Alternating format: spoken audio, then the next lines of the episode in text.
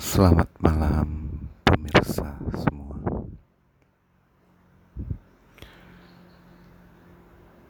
Pertama kita akan bahas dulu judulnya tentang motivasi jiwa Kenapa harus jiwa? Karena selama ini jiwa kita yang merasakan sakit,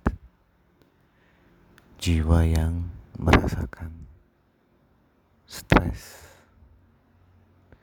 jiwa yang merasa dihianati. Sebenarnya yang sakit itu bukan badan, tapi jiwa, hati. Badan sakit, capek, jatuh, berdarah. Semua ada obatnya masing-masing. Yang jatuh diperban, yang berdarah dikasih obat tetes merah, yang sakit karena kecapean dipijit. Tapi bayangkan para pemirsa, pendengar-pendengar setia, bagaimana kalau jiwa dan hati ini yang sakit? Apakah ada obat yang dijual di luar sana?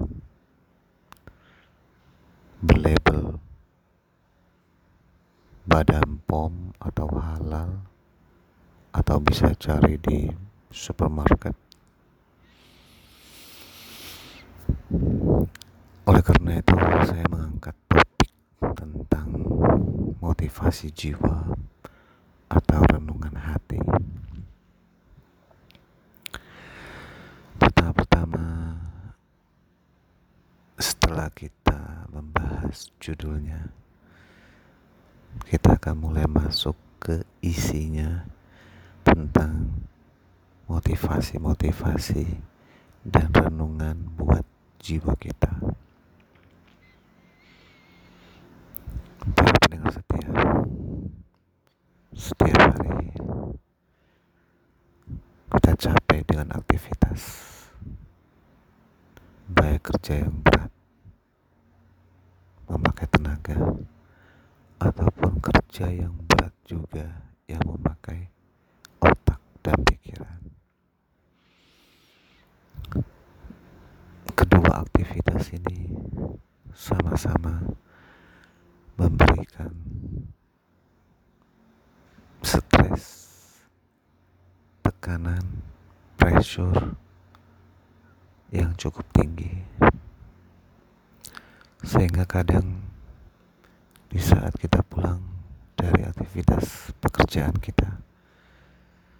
Badan itu terasa capek badan itu lelah. Sampai kau ditanya oleh anak-anak di rumah ataupun istri kita hanya cuma diem ataupun cemberut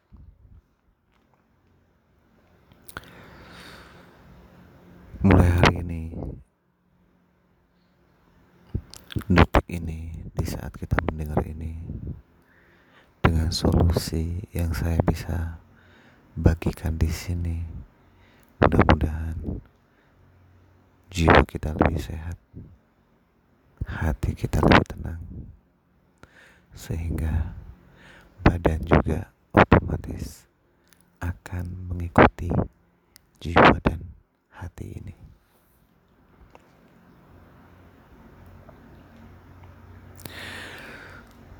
tentang jiwa dan hati itu adalah sesuatu yang di dalam jauh sekali di dalam sanubari kita di dalam ruh kita yang berbicara.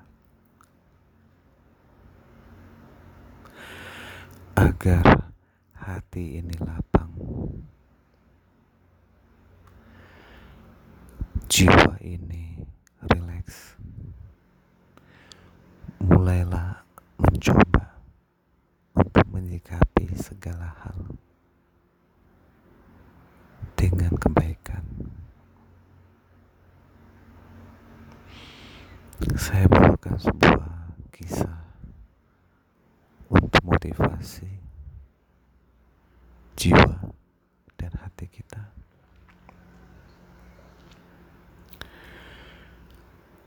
Ini kisah nyata. Ada seorang bapak, seorang ayah yang setiap hari dia berangkat kerja memimpin satu pabrik dengan ribuan karyawan. Setiap hari dengan intensitas stres yang cukup tinggi. Akan tetapi, semua itu selalu dilaluinya hari demi hari dan jiwanya tenang. Kenapa? Justru obatnya adalah orang-orang terdekat kita. Capeknya badan ini, capeknya hati ini, lelahnya keringat, pusing, semua akan sirna di saat kita pulang ke rumah dan disambut oleh istri dan anak-anak kita ataupun oleh orang tua kita ataupun keluarga kita yang dekat.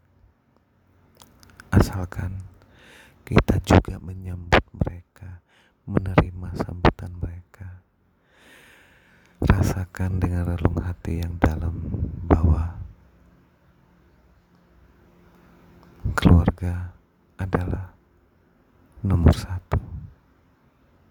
Sehingga keluarga selalu akan bisa menenangkan hati kita. Hilangkan di saat sudah sampai kepada keluarga lupakan sejenak urusan kantor kerjaan. Bisa dicoba memejamkan mata, pejamkan mata. Satu menit aja. Buang semua pikiran tentang stres, tekanan dari bos, kerjaan yang belum beres dalam hati, dalam pikiran, pikirkan keluarga kita yang hangat, harmonis, anak-anak kita yang lucu, orang tua yang selalu menyayangi kita, teman-teman yang selalu mendukung kita, maka jiwa itu akan rileks, tenang.